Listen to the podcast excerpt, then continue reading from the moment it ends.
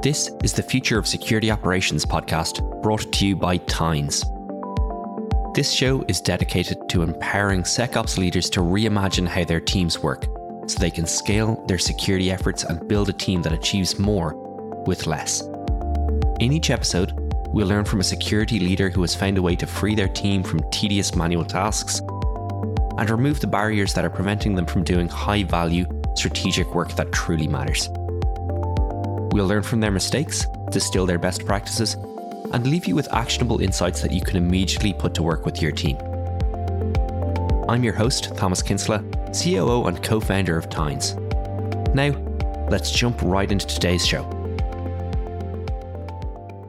Hello, and welcome to another edition of the Future of Security Operations podcast. This week, I'm excited to be joined by Jeff Moss, Senior Director of Information Security at Incode Technologies. Jeff has had a varied and fascinating career to date, having moved from project and program management in areas such as construction and IT into cybersecurity, where he quickly worked his way up to becoming CISO within about four years of starting in information security, as well as Senior Director of Information Security now at Incode. Jeff has experience in scaling several security startups during their high growth phases. He's countless licenses and certifications, including being a CISA with ISACA and even has an MBA. Jeff, welcome to the podcast. Hey, thanks for having me. It's a pleasure and great to uh, great to connect again. Before we get started, why don't you tell us a little bit more about your journey to date and what you could describe as your less traditional path into uh, into information security and information security leadership? Sure. Well, I think you summed it up pretty well. Thanks for the uh, intro. T- taking away all your thunder straight away. Sorry, man. yeah. So um, prior to Incode, I was a CISO at Rebellion Defense, kind of working backwards. It was a CISO at Rebellion Defense before uh, joining here at Incode.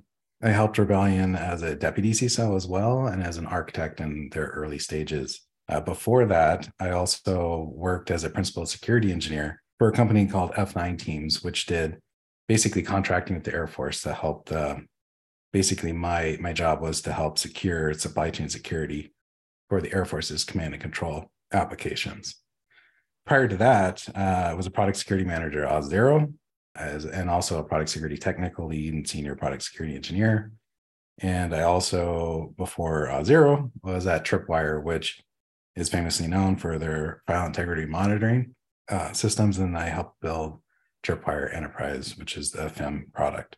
Uh, what's interesting is about is prior to my foray into tech, I spent almost a decade at the state of Oregon leading programs, projects, leadership development, organizational change management.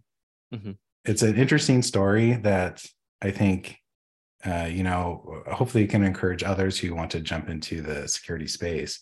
I was actually working a legislative project for the state of Oregon help overhaul the retirement system and, and basically the, the software that supported that system. And I made a deal with the then CIO that uh, I really wanted to get into tech.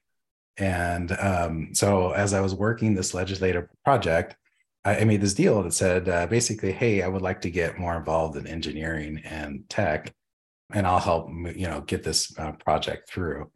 And so the deal was made. Uh, the CIO said, that's great. And I went back and got my basically my third degree into computer science as a postbac. And the rest is history. It felt very kind of weird, like I was going backwards, but it was what I really wanted to do. I've always been interested in tech and security. And so I actually was like a part time engineer and a, a program manager at the time. Nice. That's quite a lot of hustle to go up to the CIO of I don't know was the state of uh, the state of Oregon. Going back to I suppose your like when you started in kind of security, you were in Tripwire, uh, but you were working in product security. Were you working as a software engineer, I suppose, at the start, but in that kind of uh, in like in a security product? How did you decide? Like, actually, I want to I want to evolve into like more security focused roles, and like what was it about working in like product security that that you enjoyed? It was um, an eye opener actually moving from engineering to product security. Mm-hmm. You know, it's uh, in engineering you're focused on like continually delivering new features and you're really focused on providing those features as quickly as possible and you know a good amount of estimation and basically security is only a part of it and security was really interesting to me i actually as an engineer at tripwire we had a bunch of different like affinity groups around security and we very much had of like a security culture. So i was actually a lot of the work that i did as an engineer was around ensuring that we did our you know our pen tests and ensuring that we fixed security vulnerabilities and understood those security vulnerabilities and threat modeling. So a lot of that stuff was built in which was great. Uh, i just really wanted to continue that further because of you know security space is always changing and moving and it's a huge challenge i really love that aspect of it i'm always learning and always growing and so um, that's really what got me into taking on a more security focused role Mm-hmm. And um, you know, it was a pretty big eye opener to me. I think like the first time I, joined in product security, I was kind of like, holy crap. Right. like you start to see the big picture and there's a little bit almost like of, a, oh, I'm freaking out a little bit. But then you kind of learn to understand where all those risks, risks are and be able to prioritize those and understand kind of what is the big picture to the organization? How is this impacting the organization? Yeah, it's a fun moment when uh, I remember the first time in my career when uh, like I realized, oh, oh yeah, no, we're definitely there's definitely going to be some bad things that are going to be happening in this uh, in this job. It's not just like, yeah, we just we we try to detect small things. It's like, oh nope, this is uh bad things are going to happen, and that's that's why we that's why we as a security industry exist and we as security professionals exist. I suppose you've seen like you, you've seen security like product security, you've seen security operations evolve. How do you describe the state of product security today? Like what, what's what's changed over the last 10 years uh, or even the last five, five or six years that you've been involved? Yeah, that's a great question. I, I think product security, it's funny because actually if you if you look at product security and you do a Google search, you might actually find uh, folks who still work in like contracts. Yeah. And folks who still are like focused on assurance activities. I think that's falling more to the wayside but um, yeah, I mean, assurance was kind of the name of the game, right? Where you built the product and you had like a gate, and it's like, do we deliver it or do we not? And here are the check boxes, right? Like from the early, early state on of kind of this whole waterfall me- methodology. Uh, should we release this or not? And maybe that made sense 10 years ago if you were shipping a product to a customer with, you know, CDs that was you know disconnected from the internet today things are very different um, you have to really build security in. And that includes all everything from just the original idea like can we actually secure this idea? This idea is a great idea on paper but is it something that we can actually secure? All the way through monitoring and ensuring that it continues to be uh, as secure as you designed it. And i suppose like what in terms of I suppose in terms of like attacks, in terms of techniques, in terms of the what are you more worried about today than you were 10 years ago or five years ago? Like what's the what's or is it all the same sort of things that you're worried about? Yeah, I, I think what we've seen, I think as a kind of a universal truth is that our attack surface is much larger mm-hmm. today than it ever has been. You know, everything is online and we're moving more and more cloud first. Yeah. So the difference of like five years ago when maybe 10 years ago when everything was focused around walled gardens and networks and watching bits on the wire and ensuring that things uh, like FIM, right? Things didn't mm-hmm. change at a certain state uh, and looking for those like needle in the haystack. Uh, now it's, you know, it's even worse. We have much wider attack surface. They're following the same type of approaches. They're just not going to be bringing as much value. So I think attack surface is one of the biggest. Uh, also, you know, if you're a cloud first company, you're going to be end up having a lot more surface and things moving a lot quicker. Your, you know, most of your software is probably some sort of dependency in open source. The, and so uh, really keeping those up to date and understanding the risks that are associated with that. I think there's a lot of really cool technologies out there to help reduce those risks, like mm-hmm. understanding reachability analysis, right? Like if I have a dependency, but I don't ever use that dependency, then is it really a problem? So you've obviously learned a lot when you were at Tripwire, but you you kind of specialized in securing companies in their high growth phases, right? So if you look at Tripwire, they're growing very fast. Auth0 grew incredibly fast. Hopefully, uh, Incode will be going uh, the same uh, in the same direction at the same uh, at the same same scale and velocity. What are some of the things you've learned when it comes to, I suppose, addressing some of those risks? So you know, hey, like uh, the attack surface is enormous. How do you reduce that? Or it's like actually we're seeing attacks from like you know all these people in play, all, all this these sort of in all these sort of areas. Maybe we should invest in some areas you know before that. I suppose what have you what are you doing differently? What what what have you learned when it comes to scaling start security for startups? You have to be amazing at prioritization. Yeah. And then and then you realize that you're not amazing at prioritization then you have to reprioritize and become even more amazing at prioritization. Mm-hmm. um, there are you know i think that's one of the biggest things. And, and going back to foundations i think is mm-hmm. really key. You know our attackers are, are thinking like businesses as well if it is easy to basically get an auth bypass through business email compromise, they're totally going to do that, right? Yeah. Like they're not going to write uh, a zero day to to attack you if they cost them pennies, right? To yeah. do business email compromise. So really understanding uh, what is kind of the threat intelligence and kind of the trends, I think are really important. Understanding the basics. If you if you can't secure your own corporate environment, when I mean corporate, I mean everything from DevOps to writing your own machines, then how are you going to build a secure product? Right. Like your foundations are shaky. So you have to really focus on those key concepts. You started your career in project management and program program management and you did an MBA. How does that uh, how does that affect like your ability to prioritize and get shit done for for one of a, a better phrase? Yeah. Um, I think, you know, having that experience has really helped. Yeah, of course. Uh, define the initiatives that need to be that take place, right? Like there are a million things that need to get done, mm-hmm. but there, if you can't dissolve those down to three to five, you're probably spreading the peanut butter too thin and you're probably not going to get very far. So really dissecting those down into actionable chunks and breaking that work down is, is very much project and program management at the end of the day. Yeah.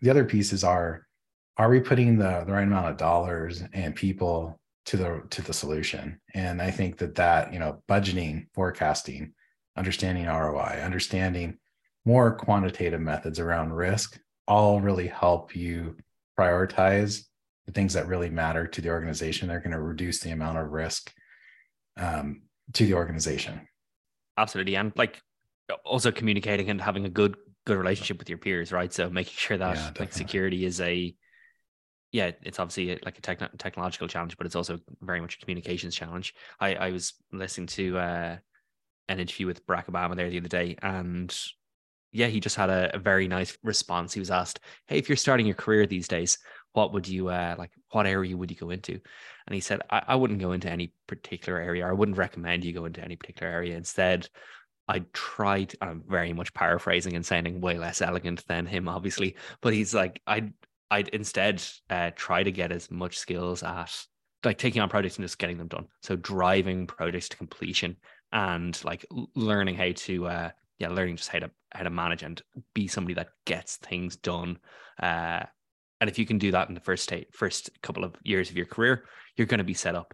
I was like, oh, that's actually, yeah, it's really, uh, it's really good advice. And it's not often, not often things that people in security are very, very good at. Unfortunately, we can be good at identifying problems, but I think we, yeah, we should probably be better at completing, uh, completing tasks and, and scoping them correctly as well.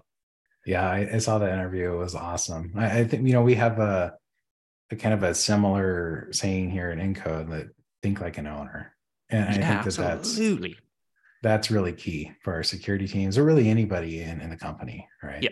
Yeah, it's it, again the exact same thing. Times we we have that, uh, and you'll see it's it's great. You'll see some like junior sales reps or some customer support reps who, by all accounts, you wouldn't expect them to be like driving a uh, driving ownership of, of, a problem they identified. They're like, no, I'm going to uh, go ahead and like find the right people, and I'm going to go ahead and fix this. And when you see that, like this, this is somebody we need to uh, we need to keep a hold of.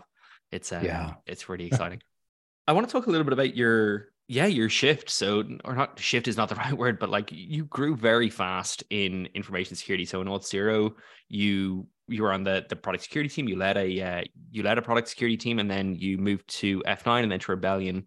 But over the course of three or four years, you made your way up from yeah, I suppose from a, from a director to a deputy CISO to a CISO. Can you tell us about that journey and how you uh, how anybody listening can repeat it, or if, if it's worth getting all the way up to uh, to being a CISO? Is it uh yeah?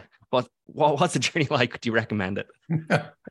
yeah, I, I, wonder if this is the part where I'm like, "Are you sure you want to be a CISO?" right? well, like, that's the that's what, that's what I'm asking. It's a it's a tough job.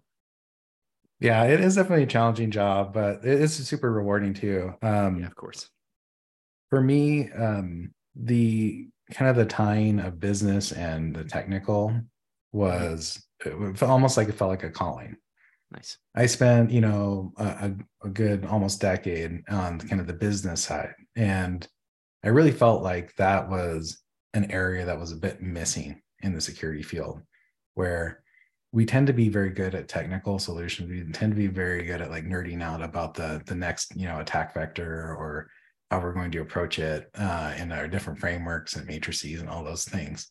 Yep. But uh, C Suite doesn't really care, right? Like uh, what they care about is if I do this thing, is it going to reduce our risk of X, right? And and how much? What kind of losses are we going to? What kind of losses are we going to see if we don't do this thing? And uh, you know, cybersecurity or information security risk is business risk, and and I think that that's something that we've tried to make it something more than it is, but it really is a 10 million loss from a cyber event is a 10 million loss whether it could be a 10 million loss from failure to execute right? It's still a 10 million dollar loss. Mm-hmm. and so how are we going to approach that and kind of a holistic risk management? Yeah it's a bit um we view ourselves the role is extremely important but in many ways like yeah it can be articulated in not necessarily quite as clearly but uh yeah the way the board is looking at it is like yeah I think what's the impact of an earthquake? What's the impact of a cyber attack? It's the right. the impact like hey and how, how can i best mitigate this? What can i uh what can i do to put in place so that if this happens that we're going to be able to respond as an organization and how bad is this going to be? What steps do i need to take? I suppose yeah. can, can you talk about your like there's been a lot of discussion lately about the shift in kind of the cybersecurity in the uh, organizational structures where you you know you saying hey like leadership and the board are concerned about cybersecurity but how, how do you feel about like security operations and CISOs like reporting to the board, reporting to the CEO? Do you have any like strong opinions on like where they should be reporting, how often they should be updating, or does it depend entirely on the organization? Um, I think it's a bit of a nuanced subject because it really does depend on the organization, but an organization I think can set itself up for more success by having more clear lines. And so, if a CISO reporting to a CEO is probably one of the larger uh, kind of risk reductions, or I'd say checks and balances that can be made that don't require a bunch of other checks and balances to support it. So, for example, the CISO reports to the reports to product, right? Mm-hmm. There is an inherent, I won't say conflict of interest because the CISO also should be a business enabler. Yeah, absolutely. But I would say that there are there are additional checks and balances that need to occur to ensure that the right data is getting to the CEO. And so really understanding the structure, how decisions are made. I think there are a lot of different structures that are appropriate. I think the question is should the CISO be a part of the leadership team? Yes. Right. Like without a doubt, because these are again business risks, risks to the organization and not um, not IT or technical. And I think that that's one of the things that we're seeing in the shift, particularly when we see like the SEC proposed rulemaking, is that uh, cybersecurity risk is material risk to the business. And the, the SEC has made that really clear that, you know, if you don't report a cybersecurity risk that is that impacts the business in your 10K, 10Q, right? Like uh, you're in trouble, right? And so these are things that are absolutely important to the business. And that's why I think we're seeing a lot of shifts, not only with the SEC, but the FTC as well and their enforcement side.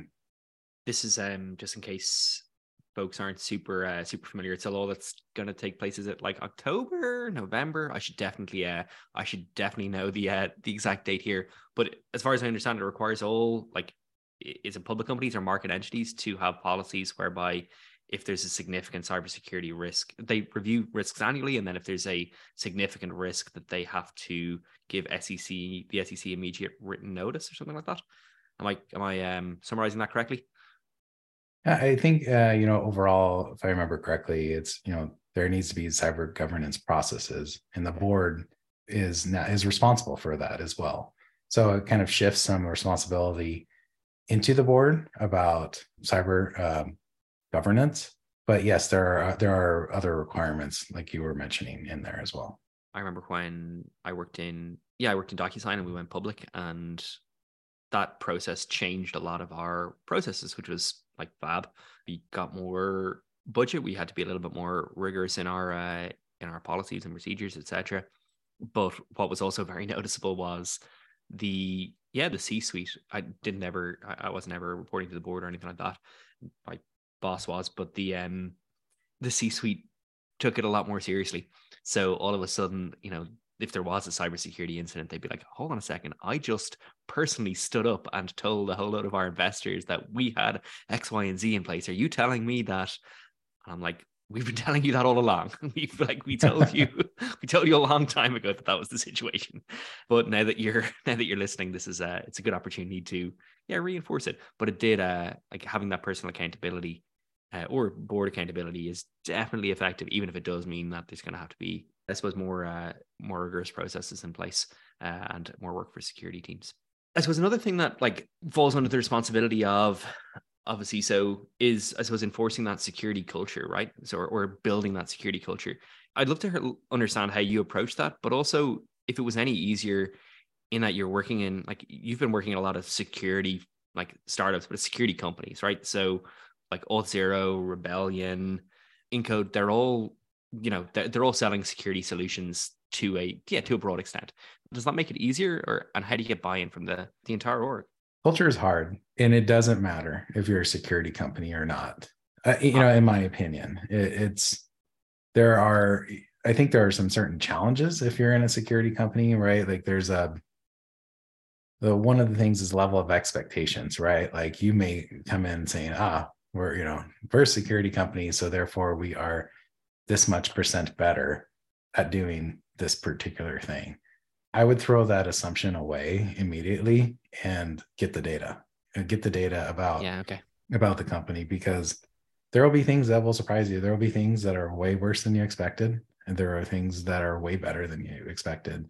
Mm-hmm. And um, I, I think you know I've been surprised time and time again about which things those things are. And so, really understanding the culture and really understanding how things get done, I think, is one of the key pieces to understanding how you might affect uh, security culture. The other piece is, you know, one of the things I think you were uh, mentioning earlier is that uh, kind of what things would you do differently or what would you yeah. Uh, improve? Um, having, you know, this is my really like second time building and third time helping scale. And I would say I would start with security culture way earlier than I ever anticipated I needed to, because we think that we're going to make changes much faster than we really will. Like security culture change, the change that you want to have that's positive is really organizational change. Yeah. You're you're really asking the organization to change into to a new way of working. Uh, and you might take the best of the things that are, that are happening and also try to mitigate the worst of things that are happening. But it will take time and it will take a lot of communication. And you'll feel like you're saying the same thing over again, like a hundred times. And then at some point it's going to click and you're going to go, wow, okay, I actually was measuring this before and now I can see a change. And it's going to be all those like miniature little steers, right? Um, mm-hmm. to get the ship to turn. And I think it really is it's a kind of a long haul discussion. So start early. One of the things that we try to do in in Tines is we try to automate everything, right? And so like we're an automation company, we try to automate absolutely everything.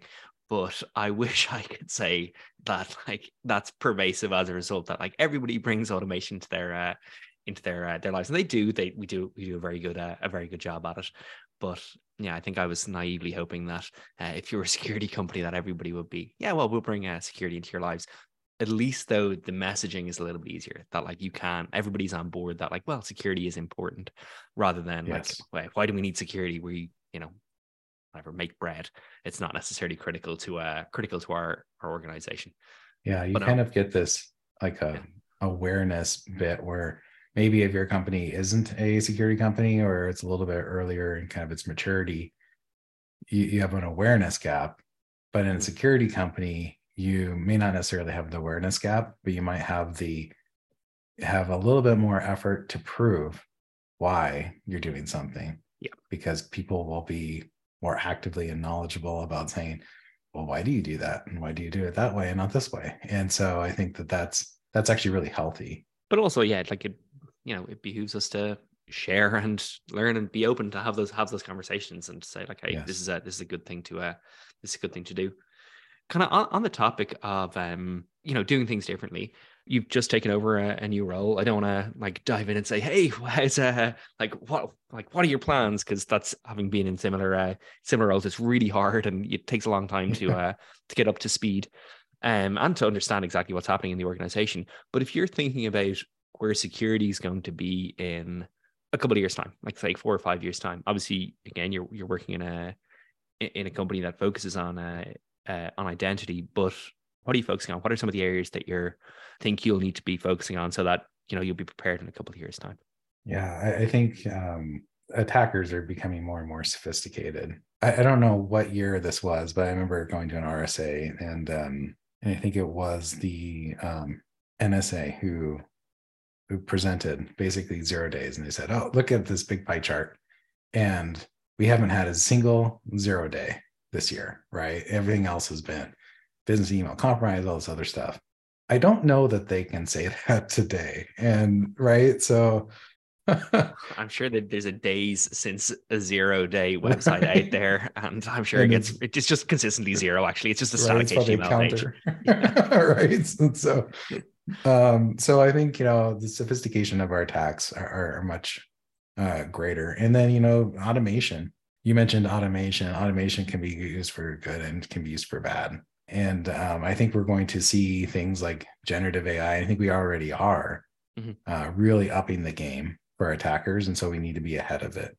And so, really embracing, even though it's scary, embracing these new technologies with you know kind of a risk methodology, understanding like, hey, what is a responsible AI program? What is a responsible way that we're going to approach this so that we are ahead of the attackers? Because I guarantee you, the attackers don't care, right? Like uh, responsible AI, I'm, I'm already criminal, right? I'm already doing uh, things that are that are bad, right? Am I breaching this website's terms and conditions? I should stop. Right. I mean, it kind of goes back to that old like joke of like the you know an attacker doesn't care whether it's a corporate system that they've reached or whether it's or the entry point it's sort of public right it, it's like it doesn't matter they don't care and, and we shouldn't either.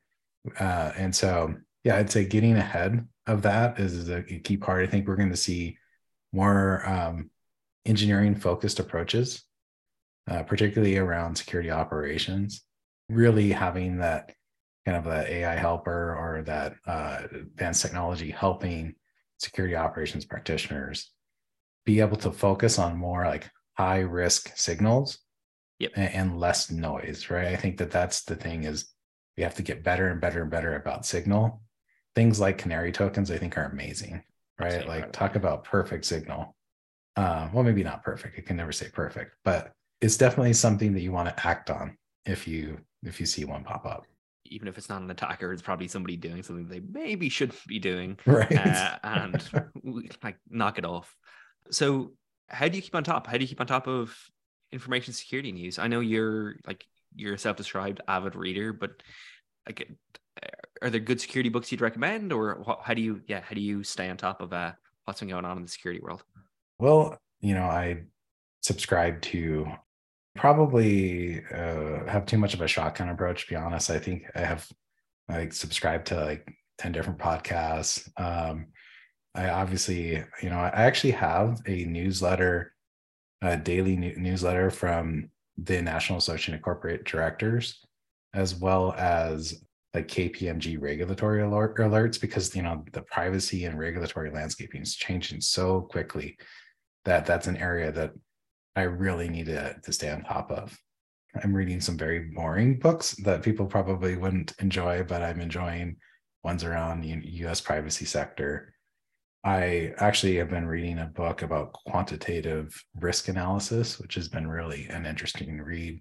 It's one of those uh, books, I think it's how to measure anything books, but it's on the cybersecurity piece. And it's actually, a, it's really, uh, it's a great book. There's a book called Startup Secure that I would almost I recommend to really anybody in a startup. It is a fantastic book. I was going to say, if you give me 30 seconds, I can root it out from my bookshelf over there. It's Chris, uh, Chris yeah. Castaldo. He's the CISO of right. Crossbeam. Shout out to uh, shout out to Chris. He's a, a fantastic guy, and it is a great book to finish up on kind of a, a really easy question if you're uh, measuring if you're reading a book about measuring information security uh, and you're trying to measure the success of your information security program i suppose if, you, if you're a security leader today what are some of the things that you're you're trying to measure if you're if somebody started security programs in a few different companies now or been part of the scale ups what are you starting on what are you uh, what, what's the what are one or two of the things that you're you're focusing on and what want to want to get a hold of a hold of and measure quickly yeah uh, i would bucket these into three different areas the first is the business enablement. Like what what kind of work are we doing that is going to open more opportunities for the business? This may be compliance, and it may be security features, uh, you know, whatever that might be. The second bucket I would say is risk management, and this is this has to do with are we appropriately managing risks? Which risks are we focusing on, and how much reduction and losses would that look like? And then uh, the third area is our capabilities you have to have some sort of minimum capabilities to operate. And there are, I think, different levels of maturity that you can have for those capabilities. I like to use NIST CSF to yep. be able to show uh, our current maturity levels. But uh, among those three things, if we're not doing at least two of them, it's probably not a priority for a startup. Maybe if you're a little bit further along in maturity, you can do one of them, right? But um, alone, but really a lot of those really are, are crossing uh, like a Venn diagram. And that's where I basically focus and measure. How are we doing in business enablement? How are we managing our risks? What kind of losses are we minimizing? And then last bit, where is our capabilities as compared to other uh, others at our space and our maturity? That's fantastic. And yeah, really excellent advice for anybody that's uh, starting out or even trying to show the effectiveness of their security program. How are you tracking those? I know that's a tough follow up, but are you using dashboards? Are you using like Confluence or Notion pages, or what's the how are you showing progress? I suppose. Yeah, I, I mean, right now I'm using Confluence. I um, have a quarterly presentation I do as well. Yeah, I would say, you know, starting off, there's a lot of really good uh, work around CIS uh, critical controls that you can use to help map. You know, map. Someone's going to ask, so why are we a two instead of a three on detect, right? And you can't say, well, because I think that this is where we're at. You want to have some data, and yeah. you know, luckily the CIS controls do map to the CSF as well, and you can show basically implementation group one, two, and three, and the levels of where you're at with those controls. And that can be controls aren't necessarily indicator of maturity, but they can help drive some of that conversation to say, you know, we probably want to have all implementation group one if we want to assume that we're at a level of maturity of two, which is really like that negligence threshold. It makes a whole lot of sense. And it's an area that I'm going to have to brush up on myself to to become a little bit more familiar. Jeff, thank you so much for uh, for joining me. If people want to join you, uh, are you hiring at the moment? We are hiring, and we are growing, and um, we're looking to we expand our team even more. So uh, we have architect positions available uh, today, and we're expanding the team further into other areas as well in the very near future. Bob, uh, and if they want to, I suppose, find out more, where should they go? Uh, incode.com and uh, feel free to also link link in with me on LinkedIn. Bob, so best way to follow you and your journey is LinkedIn. Yep, I, am pretty regular there. there's a great community there of cybersecurity professionals. Well, thank you so much for joining me. I really appreciate it. And yeah, best of luck on the journey. Uh, I'm looking forward to to hearing more about it. And I'm looking forward to, I suppose, seeing Incode success in the future and getting some more tips and tricks. I hope we have you on again at some stage in the future. Thank you. I appreciate the opportunity. Thanks for listening to the Future of Security Operations podcast by Tines. If you enjoyed today's show, please do us a favor and leave us a review on Apple Podcast or your preferred podcast platform.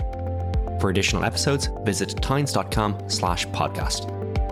And if you'd like to learn more about how Tines automation platform can transform your security operations team, visit tines.com.